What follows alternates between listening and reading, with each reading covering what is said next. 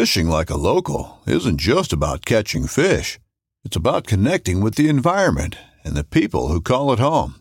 It's about hearing the stories and traditions that have been passed down for generations and sharing unforgettable moments with the people you meet along the way.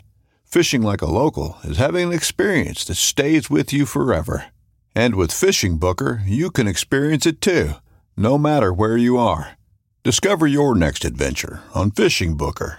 At MidwayUSA, we know the AR-15 is one of the most popular rifles in modern American history. Known for its modularity and widespread use, it's often considered essential to any gun collection. The essential things you need to run an AR-15 are usually always in stock during shortages, things like magazines and 5.56 ammo. Whether you're looking to buy a new AR-15 or buy parts for your modern sporting rifle, log on and for just about everything for the outdoors, shop MidwayUSA.com.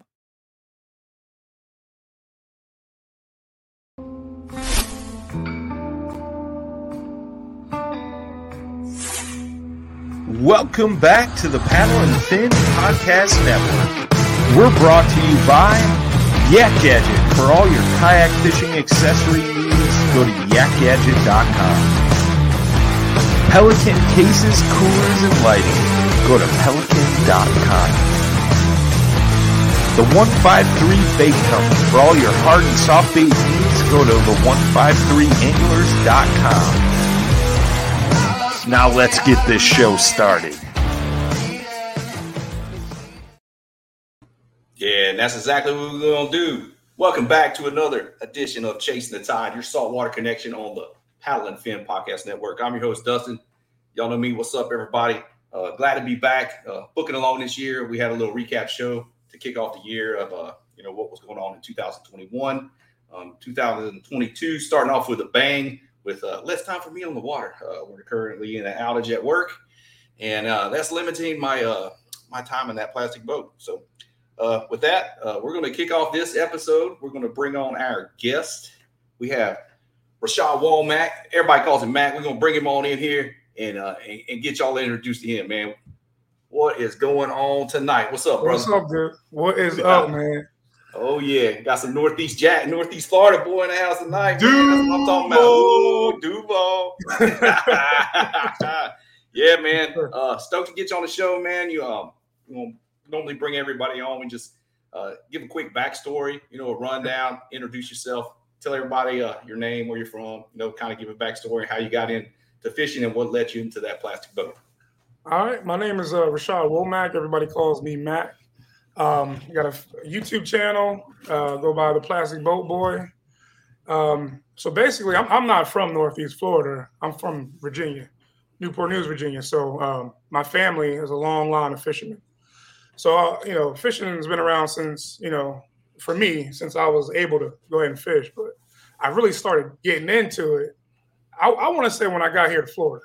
I really dug in. But back home, we surf cast.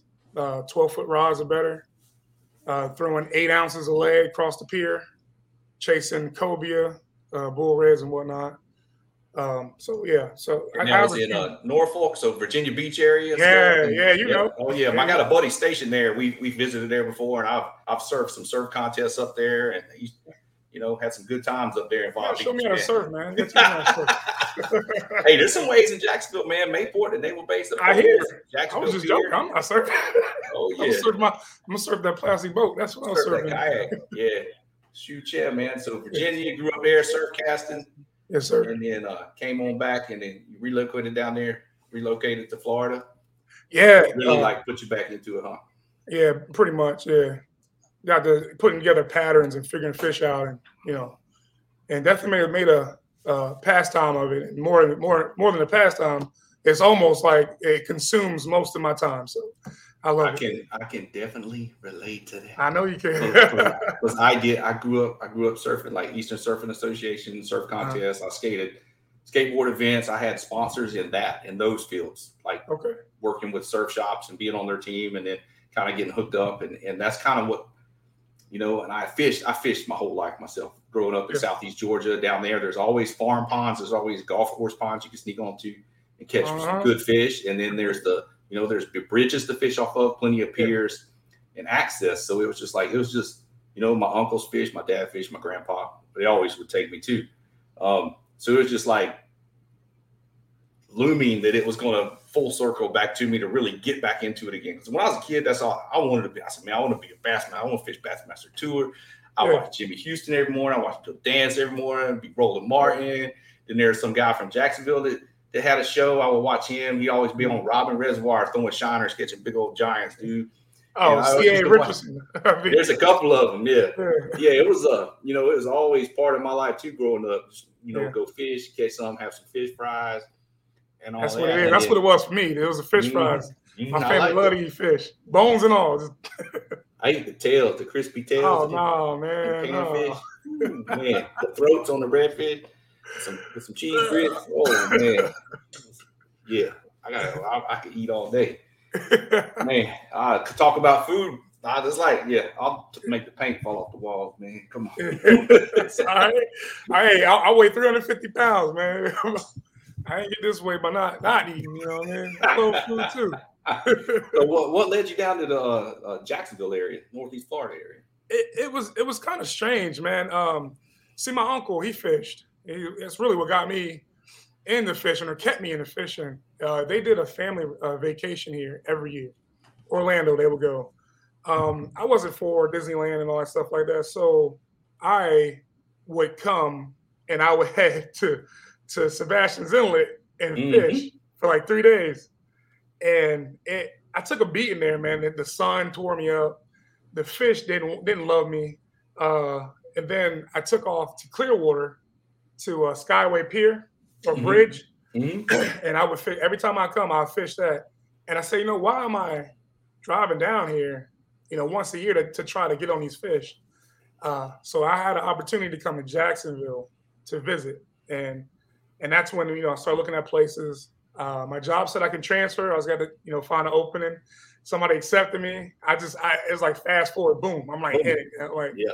So yeah, but I've been fishing ever since I got here, dude. Every weekend, just about figuring it out. Man, and how long you been in that area now? It's been about 8 years. 8 years. Cool deal. Yeah, cool deal, man. Man, that area is just there's so much. It's vast. All the coastal creeks and feeder creeks and river systems, and then there's great bass fishing down towards Palatka, St. John's, all the Orange Lake, Crescent Lake, Rodman, all that good stuff over there. And then you got all that stuff down towards St. Augustine, Guana, Tolomato Reserve, all that good stuff, man. There's some giant trout in there. I'm gonna make it over there. I'm gonna have to get up over there. Oh, there ain't no trout in there. I don't know what y'all talking about. Dang, man. Yeah, I had got me a good one last week before last, before I started that turnaround. I got me a 27.5. Just set up perfect. I just had an article come out today in one of our local. I just read that. Magazines, talk about daydream. And that's all I've been doing, staring at the computer screens, daydreaming about that way that fish come up out of the water and throw their head. Exactly. Yeah, man. Well, next time you put it on. Oh yeah, I'm gonna be all over it. So, once you got relocated and you got down here and you were fishing more areas and all that, what got you in that kayak though? What was that? Again, the same as everybody else, just wanting to branch out and have more area. Or? Oh yeah, I guess so. I sat there on the bank and I was fishing. Mind you, I'm tearing the trout up. Like I'm catching trout left and right, nobody's business. I look up and I see dudes hopping out of kayaks, pulling their stringers out. They got the mixed bag. They got, yelling about the PB and all that stuff like that. So, I mean, nothing's wrong with bank fishing at all. Yeah. But, at some point, that landlocked type of fishing, your luck runs out. That's it. The fish want to, if the fish make a move, you can't move with them. You got to wait until the conditions are back right again. So, I would say where I'm from, nobody kayak fish. It took a lot for me to step in Black Creek Outfitters. I don't know if you heard about them. They have a pond in the back out here. Yeah. And you can go and demo. And I did. I did a Jackson Big Rig. Was the first kayak I ever stepped in. And anyway, after that, I started chasing and finding, bigger kayaks. Kayaks that would suit me better. And I stumbled upon a new canoe, F12. Yeah. I could stand up in that thing. I could jump around. I just had a paddle, and you know, I learned I respect the game a lot from paddling. Yeah, I started out paddling for many years, you know, and that's when you learn about, you know, the different strokes and how to control your boat really well, you know. But I'm telling you, when you get that pedal drive, though, it's like, man, my hands are free. I can do whatever. I can keep fishing into the wind. Yes, sir. Yeah. I said that when I was paddling, I can't remember who I told to, but I said, I was like, I don't need a pedal. I can you know, get along with these paddles. As soon as I hop in that Hobie, what in the world? Well, who needs a paddle? That's ridiculous. That was fun, man. You never sit on that spot and fish. That's good stuff. Yeah, you just sit on it, and you get to point A and point B a lot faster. And then once you add an electric motor, it's even more, man. It's just like the range you get, and then just the extra time on the water, extra time, you know, at the spot for the fish, especially on like a tournament day or something. And you really need to get to that spot and get that right on time for that bite window. And then you know, you're just there, and you got a lot more time to set up and get on that spot right. Yeah. You know, that's what a pedal drive too. You set up into the wind and kind of hold your position. It's just, man, there's just so many gadgets and advancements over the past few years. It's nuts. They're thinking about everything for the kayaks, man. There's every little kind of accessory you could imagine. Exactly. I kind of wonder what's next, man. You got motors on, you got trolling motors on these, these boats now. And so wonder what's next. So the fishery there in the area, in Jacksonville, St. Augustine, Northeast Florida, that's pretty diverse. I mean, you can get a mixed bag. You can catch a slam, you know, redfish, trout, flounder. Yep. I know there's a lot of whiting and pompano in the surf, and then, you know, cobia offshore in the summer. On some of them flat days in the summer, that seems like that would be cool, something to do. Go try to find cobia or tarpon or kingfish, you know, offshore there. Yeah. And a lot of people don't know, and I don't know if I'm gonna get flack for this, but there's a decent population of resident snook. Nothing crazy, but you know, it's not uncommon to run across your slot size snook. I haven't gotten on them, but I definitely know some dudes that figured it out and can put you on them. But everything makes one of my Jackson teammates actually lives in St. Augustine and guides down there. Bart Swab, he guides out of Jackson's down there in St. Augustine and that area. You know, so he's caught some snook down there. There's some fish to be found. You know, we have some here and there too, around our area. You know, a little more towards Brownsville, South Padre, Port Isabel, but we have a few here and there up on the middle coast, and you know. But we had that big freeze, you know, kind of put a damper on some things. They just passed the new slot limits today. You know, a little emergency order. Yeah, Texas Parks and Wildlife along with CCA came up. It's going from Sergeant down south. It's going to go to 3 trout, 17 to 23, instead of 5 at 15 and over, with only 1 over 25. So they're going to adjust that for the biomass to expand, with the spawning and everything. So you know, there's a couple ways they could have went about it, but you know, I'll just trust that they know what they're doing. You know how they do? They know what they're doing, man. Oh, I know they know. They know what they're doing. We'll see what happens with the fishery. I'm still lucky to be catching some good ones. You know, you know, and that's one of my favorite fish, that speckled trout. So, you know, around that area, y'all can find some pretty good fish at times. You know. And this time of year, is it cool over there in Jacksonville and those feeder creeks? You got to find the little deep holes and get on them. Yeah, you got to find some deep holes up in there. I mean, it's not difficult to do. We got some pretty deep creeks. Yes. But as far as the water temps, we got a nice little snap last week, and I mean, we were shocked. It was out in the water. Said Phil was air temp was supposed to be like 29. Mm-hmm. Real field was like 20. Water was down in the lower 40s. In the 40s. Yep. But the redfish was still having at it like nobody's business, man. Sometimes it makes them even crazier.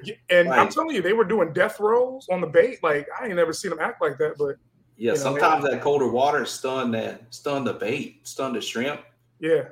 If there's shrimp still in the marsh, like we had shrimp still in the marsh on our last cold snap, and they was and the fish was in there just acting silly on them, man. Yeah, that's I like redfish too, but man, the trout guy. I'm a trout guy.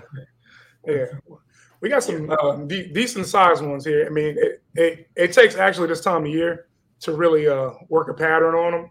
Yeah, they'll pop up, on you, but this time of year, it's they're more slow. This time of year, slow, big bait, slow. You know what I mean? You can get them, but yeah, I'm stuck on redfish. I'm stuck. I don't know what it is, man. They fight so hard, dude. I love the redfish too, but man, I switched to trout this time of year, Yeah. And I do like to go find a redfish, especially when they're up in those, the little creeks in the marsh, the little deeper bends, and you can throw a crankbait and work it real slow. Yeah. And then, I love a redfish bite on a crankbait. It's insane. Never tried it. Little square bill, especially if you can get it down to where it just barely bumps the mud and it makes little puffs of mud like a little crab going across. Oh, them redfish will come up and smack it. They go just straight eat it, man. Okay. So redfish over there, though, y'all got a lot bigger tidal swing than we have. We might have 1 or 2 foot at the most, and over there you're getting 4 to 6. Yeah.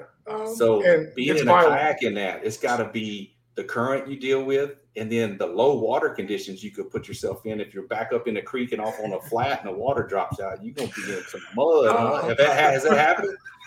I'm speaking from experience. It's a few things I want to talk about.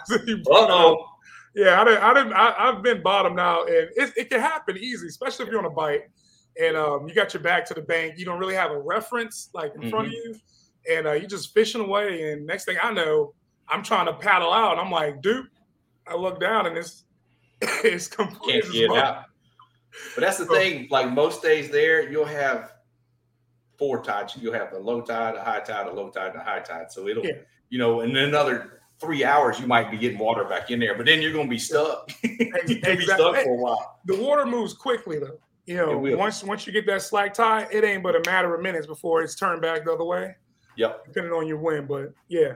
I've been stuck a few times. I know a few guys probably listening right now. They've been stuck. Yeah. Oh man, yeah. I've been back in some spots and had some wind changes come in, fishing some fronts and fishing some dumps when we get a big strong front, and had the water just absolutely leave the area and just be. You're just dragging for a couple hundred yards trying to get back to paddleable water. It's pretty crazy when it happens. All parts of it. It's all part of it. Yeah, it is. Learning new areas, too. It's got to be different, especially, Midway USA brand product designers have one straightforward goal: develop high-quality, technically sound products and deliver them to customers at reasonable prices. If you are immersed in the shooting sports industry and pay close attention to every single detail, our products are built right and stand up to everyday use. Who has shooting mats and range bag systems to hunting clothing and just about everything for the outdoors? Log on and shop 24/7 with super fast shipping. MidwayUSA.com. The 1911 is one of the most iconic firearms in history. Designed by John Browning, the 1911 was the standard issue sidearm of the U.S. military from 1911 to 1985. While Colt produced the original, almost every major firearm company has produced its own version. It's wildly revered for its reliability, crisp trigger, and is still a favorite for all types of shooters. Whether you're looking to buy or build a 1911 and just about everything for guns, log on to MidwayUSA.com. Like for me to go over there and fish back home on the East Coast over there, I just have to take a whole different approach because I'm not used to those tide changes anymore. That's what would be pretty weird about that. Man, cool deal. Well, hey, while I'm thinking about it right here, we're going to talk about, what you got on the screen right there, the Estuary Co. Oh, yeah. Is that right there? Yeah. You talk about that. What kicked off that? What kicked off the idea to start that brand? Give everybody a little backstory on that and then what the brand's about, man. Definitely. The name is what was new. The idea has been around forever. Like I've been bouncing it back and forth between whether or not I'm going to do it or not. But name, I remember flying over Jacksonville, and you look down out of the plane. If you catch it on a good day, you can see you can see all these fingers of rivers and creeks cutting and splitting the land up. And to me, that's like one of the most beautiful things. And what that represents is big water feeds little water. Even your creeks, I mean, your streams, you get evaporation, you get precipitation, and that flows the stream. Big water feeds little water. And and I think even, you know, bigger than that on a personal level, I've showed so many people how to fish to feed themselves. You know what I mean? But, you know, long story short, a lot of the brands out here really don't have that backbone as, you know, in tune with the angler so much. You know what I mean?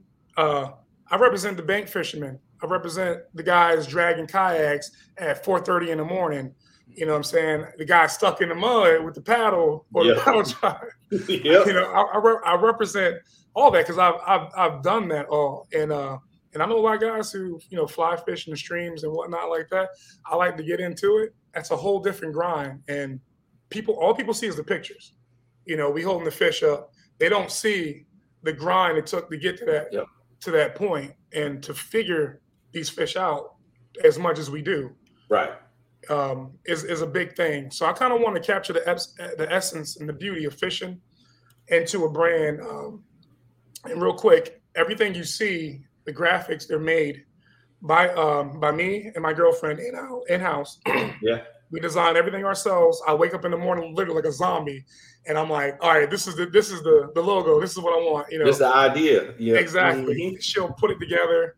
Right now, I'm wearing the Redfish Swirl shirt. I don't know if I turn around and see if you can catch it. If you're watching, you can catch that. Oh, look at that! Check that out. Yeah, I saw you had a post the other day that kind of had the timeline of that. You know, it was a picture, and it went out, and it showed the progression of it into the logo that actually ends up on the back of that shirt. I caught that sucker, and I tell you what, I don't know if you can see, man. He put a nice little jab in my finger. I think I got a swim fin stuck in my finger from the dude, man. Yeah, sometimes them things that'll turn infected and you'll get it like that finger ballooning up, man. Yeah. You got to watch that for that fish bump. Keep an eye on it. Yeah.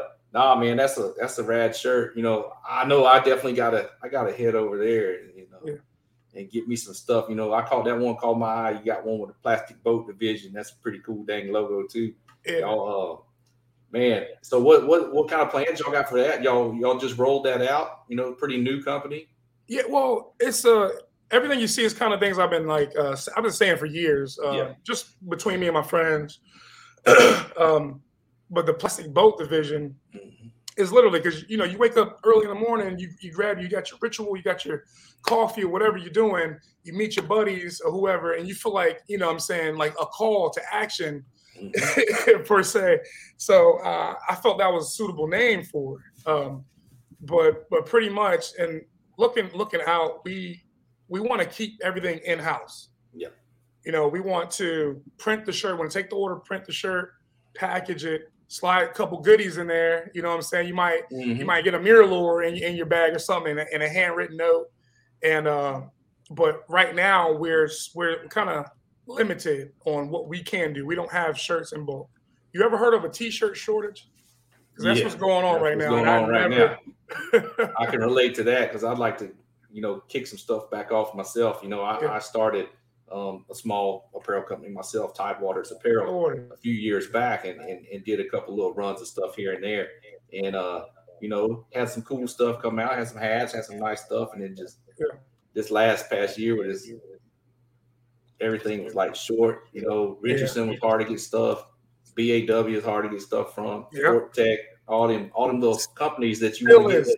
They still got like they actually got some cool shirts. You know, if you look and find the ones you need, you know. But it's just been hard to get on it, and then you know, writing articles and keeping up with the team for Jackson and just different obligations to sponsors and stuff is just, you know, kind of put it on the back burner. You know, I just kind of left it alone. I still got a little bit here and there. I never ended up in the red. I actually made a little money here and there off of it. So I got lucky.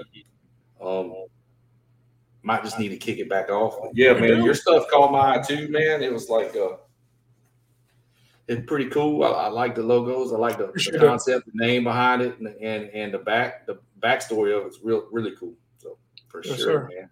I appreciate it. Yeah, hopefully see some growth, and probably gonna see a couple orders. My name come on through there here. Bring it on, man. Bring it on. So I need to go ahead and order me a couple things. Yeah, we get your discount code started too. Anybody want to check it out? You know, go through you. There you go. Shoot, yeah, man. Yeah. So, being that you're over there, have you had a chance to dive into any of the tournaments?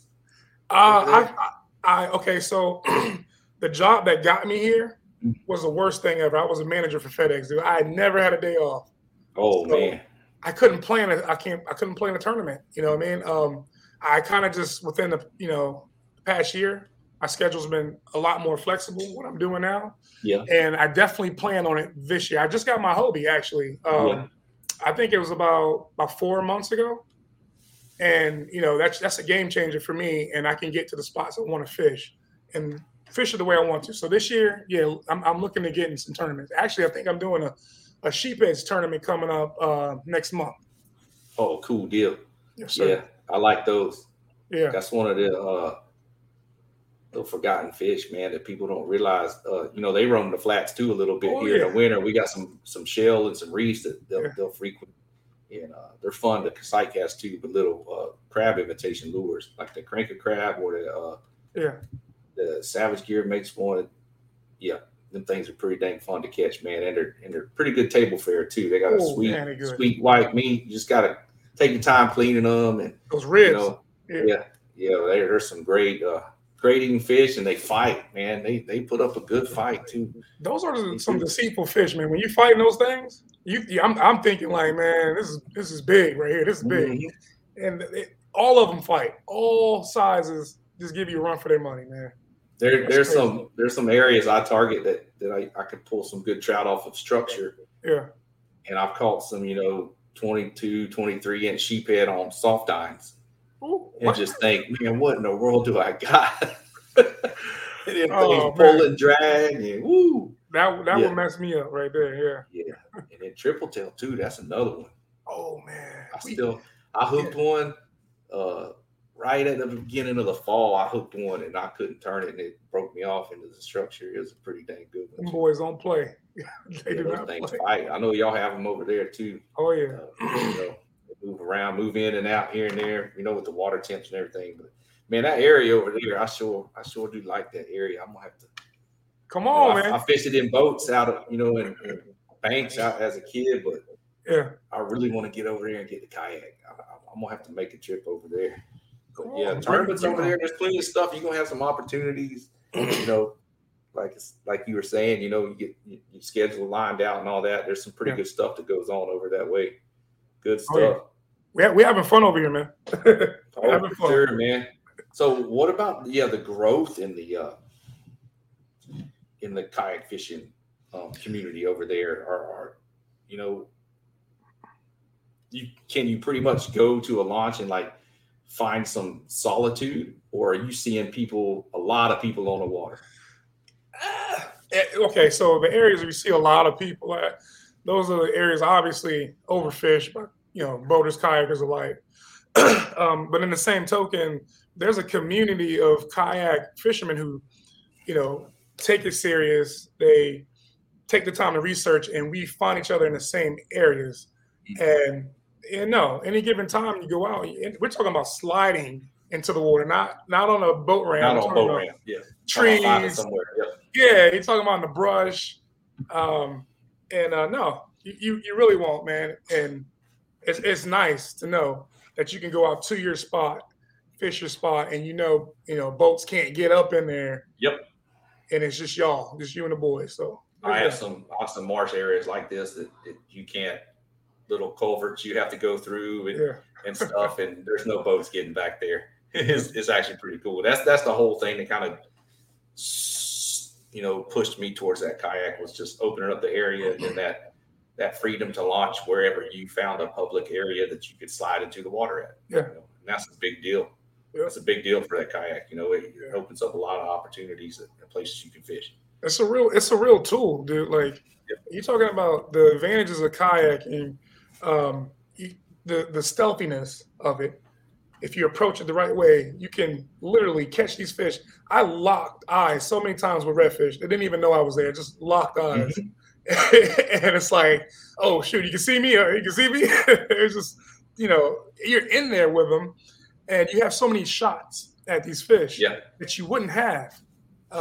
They can hear you coming. You know, they'll get lockjaw, or they might take off and head up a few bends. You know, you never know. But the kayak definitely is a viable tool. Stealth. Like there's times I've caught some good solid trout that I know if I would have been wade fishing that area from the silt I stir up or from the crunching on the shell, I would have spooked the fish long before I got a shot at them. Right, right. And being in that kayak has definitely afforded me a few more opportunities for sure. You're right. Yeah. Yeah. I talk to my boat friends. I got a lot of guys. I fished some tournaments out of boats with them, and you know, wade fishing and you know, drifting flats for redfish and this and that, but. You know, I just said, you just can't beat the stealthiness of that kayak. You can't do it. You can't beat it. You cannot do it, man. I like standing up and fishing, too. It's still, from a boat to a kayak, that's still a lower profile as far as projecting a shadow, you know, on the water. In the summertime, I throw net for mullet. You know what I mean? Mm-hmm. And those mullet are not dumb. You know what I mean? Oh. You know, you gotta really sneak up on those mullet in that kayak, man. I'm telling you, you just glide up on them and pop them with the net. They never know what's coming.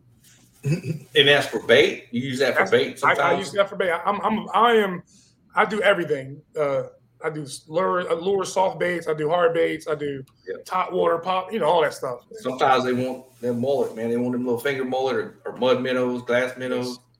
Yep. That was the case last week. Last weekend, they would not take lure. Wouldn't do it. Do a little mud minnow one. Game on. Lights out. Yeah, lights out. Exactly. You're talking about baits now, so I'm gonna throw one out there for you. Yes, sir. Big baits, big fish. Yes. No. What you think?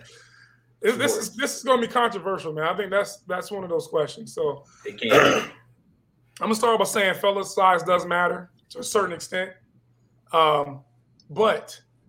It depends on when you use that bait. So if you're writing notes down right now, trying to learn something and figure it out, don't write that at the top.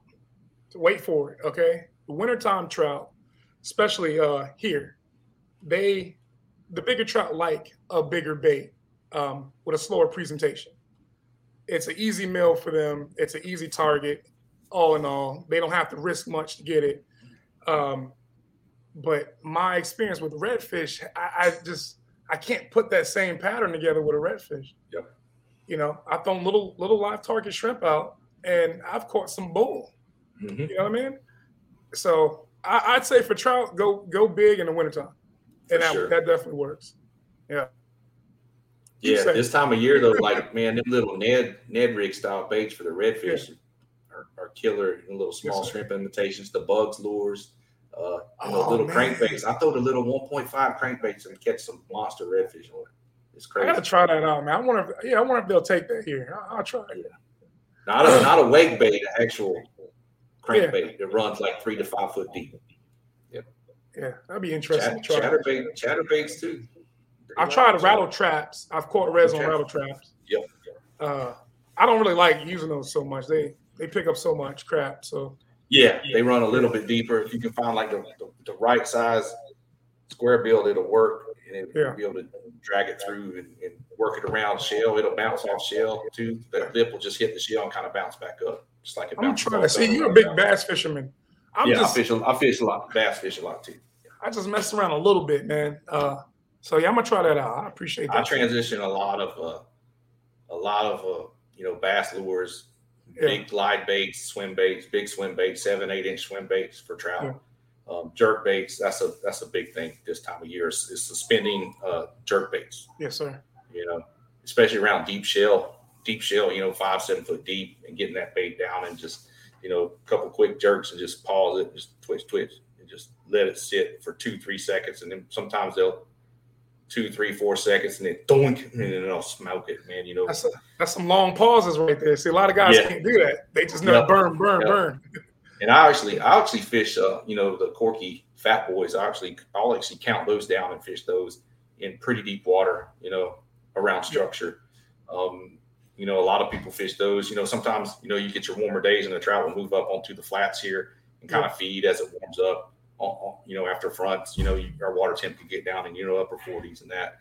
But you'll get a couple of, you know, warm afternoons and those fish might move up onto the flats. But there's days post front, like the day after, those fish will be weighed. They'll be backed off back in that deeper water, and I'll find them on structure and use that. I'll count that corky down or, you know, a 17 MR mirror lure. Oh, yeah.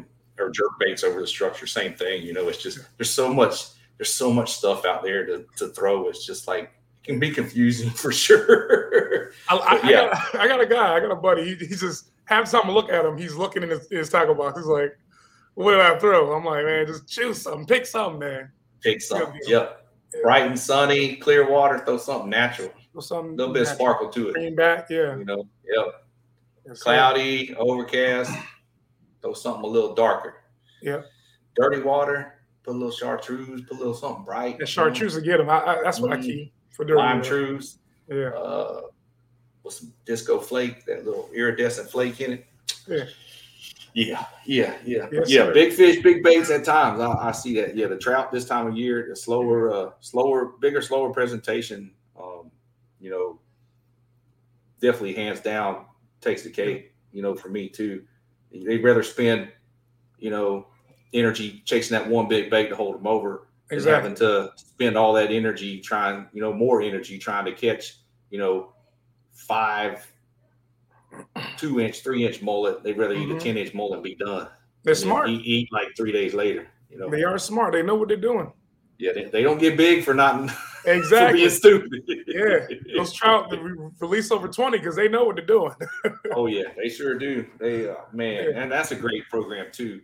You know, I've had David on the podcast too, Dave Flad from iStrike Fishing and the Release Over 20 initiative and you know, that's a great thing. I always try to, you know, release fish. I don't think I've kept one single trout since the freeze. I've released every trout that I've caught. And I you know, all the 20-inch fish, I always log them and put them into that program. It's a great deal. Yeah. You know, we do have some great resources like Chris Bush with Speckle Truth. I'm rocking this shirt right now, actually. Yeah. Oh, that's nice. I like that. Yeah. Chris Bush has got a good thing, articles, and he does have the podcast also. I have to bring him on one of these days. I know he gets a lot of the old school salts, the old legends in trout fishing, and has some good stuff. Check him out. He has some good content and writes some damn good articles too. Give some shout outs, some buds out there. But yeah, man, this kayak fishing thing, whew, man, it's like what you were talking to at the beginning. You know, just like just time consuming takes every little moment you get a free like. I'm going to fish. I mean, I'll even fish before work. Like, I wake up at 2 a.m. to go fish for 2 hours before I go to work. I'll bring my stuff with me and I'll fish for 2 hours after work, you know, on certain days if I'm like in a long line tournament or something. Yeah. Yeah. I'm like all over it, man. I think that's what I noticed about, you know, out there where you guys are. Y'all have more places to put in a kayak, don't you? We have a lot of places to put in kayak. Yeah, yeah. It's kind of you know, tough. Sometimes it's tough. You got to get out to these places that everybody, you know, everyone's there. Boaters are there. Yeah. But yeah, I know I did notice that you guys can pretty much pull over almost anywhere on you know, and slide on in. So we have a lot of water access in the bay systems and stuff around here, and a lot of places you can actually walk in and wade fish from the bank there. You know. Yeah, which is pretty cool. Nice. Yeah, there's a lot of stuff like that. Yeah. I'm very fortunate in my area. I'm close to some really good bass fishing lakes and some power plant lakes. And then I'm you know, hour and 15 minutes from Corpus, 45 minutes from Rockport. You know, Matagorda is an hour and 15 minutes. Surfside, Freeport, Galveston. You know, all under 2 hours. See, all those places are familiar because I watch those guys. On YouTube, you watch some of YouTube's guys. Trail Chaser, MDLR. Trail Chaser, I fish with Trail Chaser. That's a cool dude, man. He's on the fly right now. David's a good dude, man. He's a good dude. He did a cool deal with that little skiff he has, and then you know, there's I have a channel I haven't posted since December of 2019. Come on, because it's just too time consuming. I'd rather just get some good pictures and content than work about editing on videos. Yeah. You know, it's just you have to put a lot in it to really build your following on YouTube with the you know, with the algorithm. You really need to post like once a week, you know, a video a week and stuff. And I just, you know, I'll put one up every now and then. If I feel like filming, I feel like filming. Most of the time, if I'm on the fish, I'm just catching fish. See, that's a tough one for me sometimes. I've lost fish going for that button, for the record button, and I hate doing it. So, but and I'm not one to name spots either, and I just can't get down with that thing right there. Somebody can figure out where I'm fishing by my background. I know I've said this before in my podcast, but yes, I'm not for the spot burning for the subscribers. I'm not big on. You gotta tilt the camera down. At the yak.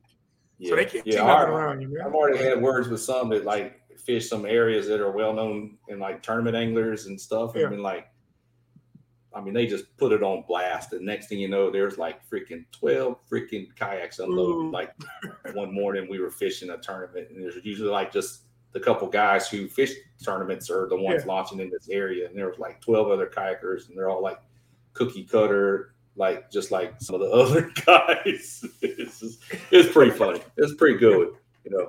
But but on the flip side, like some of these guys that are out there, they do put out some decent content and do put out some decent tips and tactics, you know, which I give them credit for that. Nathan, I just finished today. I spent the whole day watching Nathan, and he I watched him from the beginning. That dude really tuned in. He's tuned in.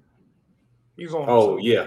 Southern Salt, Southern Salt, Alabama. Sorry, Southern Salt. I fished that area. I love that. I've caught some giant redfish on crankbaits over there, like 40-inch plus redfish on little bitty 2.5-inch crankbaits. That's nuts. I'm telling you, that place is insane over there, and there's some good trout over there too.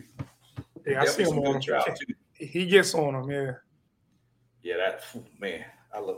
I just love all fishing. If I could just fish everywhere, all the way across the coast. And from here towards Florida, all the way back up. And, you know, I'm already planning trips in my head. I was like, man, I want to go to Virginia next year in October to chase some big trout with Charlie Church. And I've had him on, and Mateo Madrano and Thomas Lipp. Yeah. I want to go up there because, man, the trout fishery, the numbers right now that they're seeing this year, if they don't get a big freeze, next year is going to be freaking stupid. And that's exactly what happened. When I was there, it wasn't like that when I was there. Mm-hmm. Maybe 3 years ago, is when I started seeing them. Like, these dudes are in the marsh bagging 20s, mid 20s, upper 20s, and in numbers too. So, I kind of want to go back home. Go visit, take a little bit. Yeah, the fall up there, they said, is just amazing. You know, it just, you know. Knives, machetes, saws, and shears, multi-tools, shovels, swords, axes, spears, hatchets, and tomahawks. If it cuts, snips, slices, or chops, Midway USA has it. Find great gift ideas in our huge selection of pocket knives and other everyday carry folding knives. Make a statement or create a family legacy with one of our top-of-the-line hunting knives. We've got a great selection of manual and electric sharpeners, too. For just about everything for the outdoors, check out MidwayUSA.com. This upcoming concert season will be all about the boots, and Tacovas is your stop for the best in Western style. Tacovas has seasonal and limited edition offerings this spring and summer, including men's and women's boots, apparel, hats, bags, and more. All Tacovas boots are made by hand in a time-honored tradition with timeless styles that are always on trend. And Tacovas has first wear comfort with little to no break-in period. It's hard to find this level of comfort paired with this level of style. Stop by your local Tacovas store, have a complimentary drink or two, that's WCB style, and shop new styles. The smell of fresh leather and friendly staff are at your service. Many stores even have leather custom branding to make your boots truly personalized, and with regular live music and events, there's no in-store experience like it. If you can't make it into a store, just visit Tecovas.com. That's Tecovas.com. They offer free shipping on all boots, as well as free returns and exchanges, and ship right to your door. Go to Tacovas.com and find your new favorite pair of boots today. Won't dive in. They didn't dive into too many details again, but that's how it is here. Once that fall kicks in here, we got a good little run of stuff. And, you know, in the winter, I kind of shift full speed for trout, you know, during the winter. Though I do go catch some redfish every now and then, but man, it's just. the big old yellow mouth coming up. Yeah. I know what you mean. It's just, I don't know, the redfish, man, it's like a trout. You get him, you set hook on him, he pulls, he gives that, you know, that one fight at the boat that determines whether he's going to spit that lure, you know, he's going to get the best of you or not. And the redfish fight is like, I don't know, dude, it's just, I feel helpless and I like it. I use low pro bait casters. Yeah. You know, I'm talking about 10 to 20 pound braid, 10 to 15 pound fluorocarbon. Mm-hmm. And I'm literally, I got that rod bent over and I love it. You know what I mean? Oh yeah. So redfish is my go-to. That's my go-to fish. For sure. Yeah. Definitely. Yeah. I mean, you can't beat the drag streaming pools they have, you know, yeah. If anybody's, you know, I got some of the other hosts on our podcasts that were part of Paddle and Fin, you know, they're like, man, I need to come down and fish with Dustin and get on some redfish. I'm like, man, come on. You're going to have one hit or you're going to have one blow up in your top water. You're like, what the hell was that? Yeah. Looks like a dang cinder block thrown in the water. Bam. Exactly. When they're schooling over here, they'll school and they'll be like 50, 65, 75 redfish coming. And it'll be crazy. Birds following them, like doing hopscotch. That's what I call it. And then just run up on them and just rip one out, and you go catch back up to them if they don't split up. Rip another one out. What you're doing is dangerous right now. I want to call out of work for tomorrow.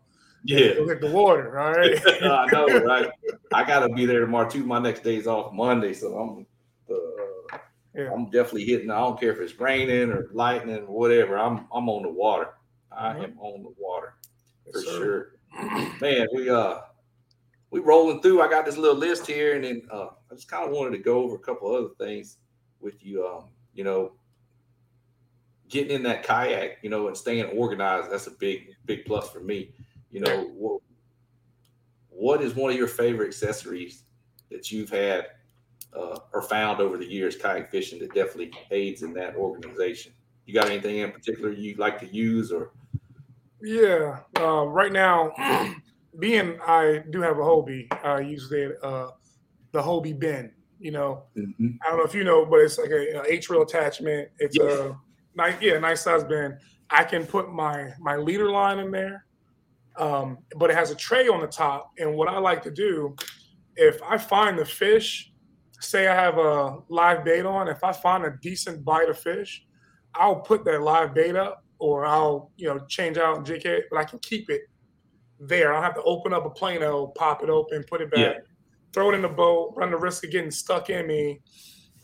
It keeps me organized, and I'm not by any means an organized guy, but that man, it keeps me sane while I'm fishing on the water. But yeah, that definitely is my. I can't fish without it at this point. I've come a long way with it. I keep everything in there. Yeah. There's a lot of great companies that make that. Just like you said, you got the H-reel attachments. You got that little bin. Yeah. It's got little cutouts. You can hang lures on it. Yeah. You put pliers in there. You put everything. And there's a company, you know, that supports a podcast that I'm a part of their team. Yak Gadget has a lot of great accessories too. Yeah. I wouldn't be near as organized if I didn't have their low pro crate in the back, loaded down, and then their little organization bags that fit on the back of the seat. Or there's one on the side that holds my paddle and two rods horizontally, so I can lay my rods down real quick. You know, and get underneath something low or something if I want to throw them in there. You know, just like that to me is a big part of for me is like being organized and having everything in the same place every time, especially when you get in onto tournament days and you already don't want stuff getting in your head. You want to know where that I can reach down that net's going to be there every time. I can reach over here and my pliers are there every time. Yep. Yeah, I preach that if I'm out, you know, if I'm doing something, writing an article or say got to do a seminar on something, you know, I'm gonna talk about organization. That's like that's a big part to me. It's like I gotta stay organized. I really had a hard time, you know, organizing in that new canoe with the you know the paddle. Mm-hmm. Because you needed so much clearance to clear that paddle. Yeah. So now in the Hobie, I'm like, oh man, okay, all right, this is how I'm gonna do it. I got all kind of room now. Yep. Yeah, I got my rods on my left side. I got my in action rod holder sitting up here on the right side of me. But I utilize all of the storage compartments. The under seat, I got two 3600s under me, two tier. for my hard baits. I got my soft plastic on the back of my seat. And then in the front compartment's where I keep my terminal tackle, my jig heads and whatnot. So I am now organized. I'm an organized dude now. I'm a force to be reckoned with now. There you go. I know I used those. Plano makes some, Bass Mafia makes some, Tackle Warehouse has some. They're called the money bags. They're like a big plastic Ziploc bag, but they're like thick. Yeah. And that's what I throw my soft plastics in there. I throw them there and put them right behind the seat. You know, fits right in there above my battery. And then then I got my boxes lined up in my crate. And it's just, you know, stuff like that. That little rail attachment. To organize my fish grip, my pliers, and keep everything. I got a cup holder, a couple of them. A couple cup holders go a long way too. Throwing some jig heads and little extra stuff in there all the time. I got to clean all that out when I get home. I got like a lure jig in there, wake bait, spinner bait, you know, redfish magics, you know, bull, all of them. My cup holder starts out with a Red Bull in the morning, and then by the time I load back up, ain't no telling what's in that cup holder that I got to get out before I hit the road. I use a trailer, you know what I'm saying?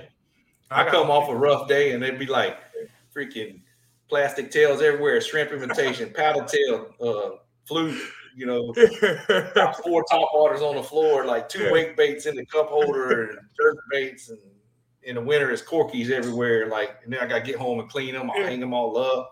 You know, I'm lucky. I got a pretty good garage. My trailer just backs right up in there, and I just slide my kayaks off onto it, you know, if I don't want to drag the trailer. And then, you know, I got a good rack. I hang all my baits and let them dry. And, you know, I like that. I need to clean it up more often or not. It's like a dang. Look like a tackle store right in now, there. I'm working on a reel right now to drag because I need some attention. But I forget, man. Everybody does it. You get off the water, you're so tired from dragging and all stuff like that. Yep. I completely forgot I dunked the reel. Man. And, you know, that's no good. I got to break it all the way down. And break it all down and clean it. Yes, sir. Sure do. Yep, that's a big plus of being on top of things, too, is reel maintenance and maintaining your gear. That's another thing. I could talk a whole segment about that. For real. Some people need to hear it, though. Landing a fish, though. I can keep you from landing the fish of your life right there. Yeah. I tell people all the time, come prepared. Come prepared. I mean, clean your reels and make sure the drag's right. Because you never know when that fish of a lifetime is going to hit. Retie them knots. I get lazy sometimes. I rub my hand. I'm like, fresh leader on there. That jig head's been sitting there for 2 weeks and you hadn't fished. There's definitely been some rust and it been putting some soft spots in that leader line. Ooh, especially at the knots. You have a knot fail, that's a heartbreaker. Right there. Man. Yeah. You want to minimize those mistakes. Yeah. Yeah, I see it. Yeah. It's happened to me. So I speak from experience right there. You on a bite. You don't want to, like, you know, you second guess retying sometimes. Like, is it really that bad? And then you'll find out when you hook the right one and it's going. Yep, I do use Twitch Fish clips for my top waters. I've heard of them. Buddy, they're out of Louisiana. They're out of Louisiana. They're pretty good. I haven't had one of those fail. Now some of the little twist ones from Norman, I've had those break and pull apart on big redfish. But the Twitch Fish clips, I haven't had anything break on them yet. So I use a tactical. Tactical anglers, you know, I use them back. Yeah, they're very, very similar, I believe, to the Twitch Fish. Very similar. Yep. Yeah. And that FG9, and then that tactical angler clip. Ain't nothing breaking unless, you know, it's malfunctioned, dude. Yeah. That FG9 is tough. Beat. Yep. Oh yeah, when you can get it tied right, they're just hard to tie on the water sometimes. Oh, I don't know. I don't do it on uni-knot on the water, but yeah, I'll do an Alberto. I'll do Alberto on the water. Yeah, I do a crazy Alberto. But at home, if I got a time to tie FG knots and all my leaders the night before, I'll do all FGs. Yeah, for sure. Yeah, sure. Definitely. Definitely. I'm in. Whether you're just looking to stay warm during a hunt or need maximum concealment, the clothing you wear can make or break a hunt. At MidwayUSA.com, we understand hunting clothing has come a long way with more meticulously crafted camo patterns, advanced scent control technologies, and weatherproof options to withstand the elements. hunters have to wait until their favorite season, but shouldn't wait on gear, which is why Midway USA offers super fast shipping. When you're ready for your next system, log on to MidwayUSA.com. Well, dude, man, I appreciate you coming on the show tonight, man. That's for having me, man. Good stuff, dude. And Estuary Co. taking off, man. I'm hoping that blows up, you know, and takes off. I do too, man. You know, I hope we can we all, you know, end up learning from all this, because I'm not hiding nothing. We homegrown. We right here with it, man. Doing it right now. Right there. Yeah, y'all can give Mac a follow at Estuary Co on social media. You know, it's at Estuary.co, estuary.co. And then also he's got his other account, you know, the Plastic Boat Boy. Go give him a follow, man. Go show him some love. Show us what the tide chasers do, man. We support each other and bring that community closer together. That's what it's all about. That's what the big thing about kayak fishing that really made me love the sport even more was all the camaraderie with everybody. Once you meet everybody at tournaments and hanging out, you know, the greatest people I've met. It's pretty dang cool, man. So, man, that's awesome. I appreciate you coming on the show, taking your time to come out and chat with me. You got anybody you want to thank? Sponsors, support, or just anything? You know, shout out anybody. Just get. I want to give a shout out to, and these are all Instagram names: Rich Fishing, North Florida Kayak Fishing, Johnny Two Swole, and Franco Fishes. My boy's out at a tournament right now. I think he's off the water. Today. The tournament's over, but you go over to IG, those names out, and you have some great content, man. Yeah, they'll be fishing. Is that the Extreme Kayak Series for the sailfish? Yeah. Is that Franco? Franco, yeah. What's his last name? Natividad. Yeah, Natividad. Yeah. Oh yeah, I follow him too. And Johnny, I need to get old Too Swole on the podcast too. Hey, you listening, man? You come on. Richard, too. All y'all. I'm about to get all y'all on there. Shoot, be tuned in. Hey, and also Matt McLeese up on here. Matt McLeese at Retailers Reef. Man, he has a great shop. Good knowledge. A lot of equipment, you know, that we here use and get the job done. And he's in tune with the fishing community, man. So check him out, Matt McLeese. Oh, cool deal, man. Shoot, yeah. Well, man. Great show, man. I appreciate you coming on and sharing everything with everybody. Y'all go give Mac a follow and check out his company, Estuary Co. Appreciate that, check it out. Website, check it out. Facebook, Instagram. It's all over there. Get some stuff rolling. Get some love out there. So once again, thanks for coming on, man. We appreciate everybody tuning in and listening. This show wouldn't be where it is without the listeners and support from everybody out there. Thanks again for supporting Chasing the Tide and the Paddle and Fin Podcast Network. And we'll catch y'all on the next one. Peace. Peace. Brave anglers search for the one they call king, but who will take his throne? Tune in to Waypoint TV's Battle for Silver, Saturday, May 18th from 12 to 6 p.m. Eastern, presented by Abyss Battery. Waypoint TV. Don't miss Thursdays with Saltwater Experience, brought to you by Golden Boat Lifts, every Thursday night from 7 to 10 p.m. Eastern on Waypoint TV, the destination for outdoor entertainment.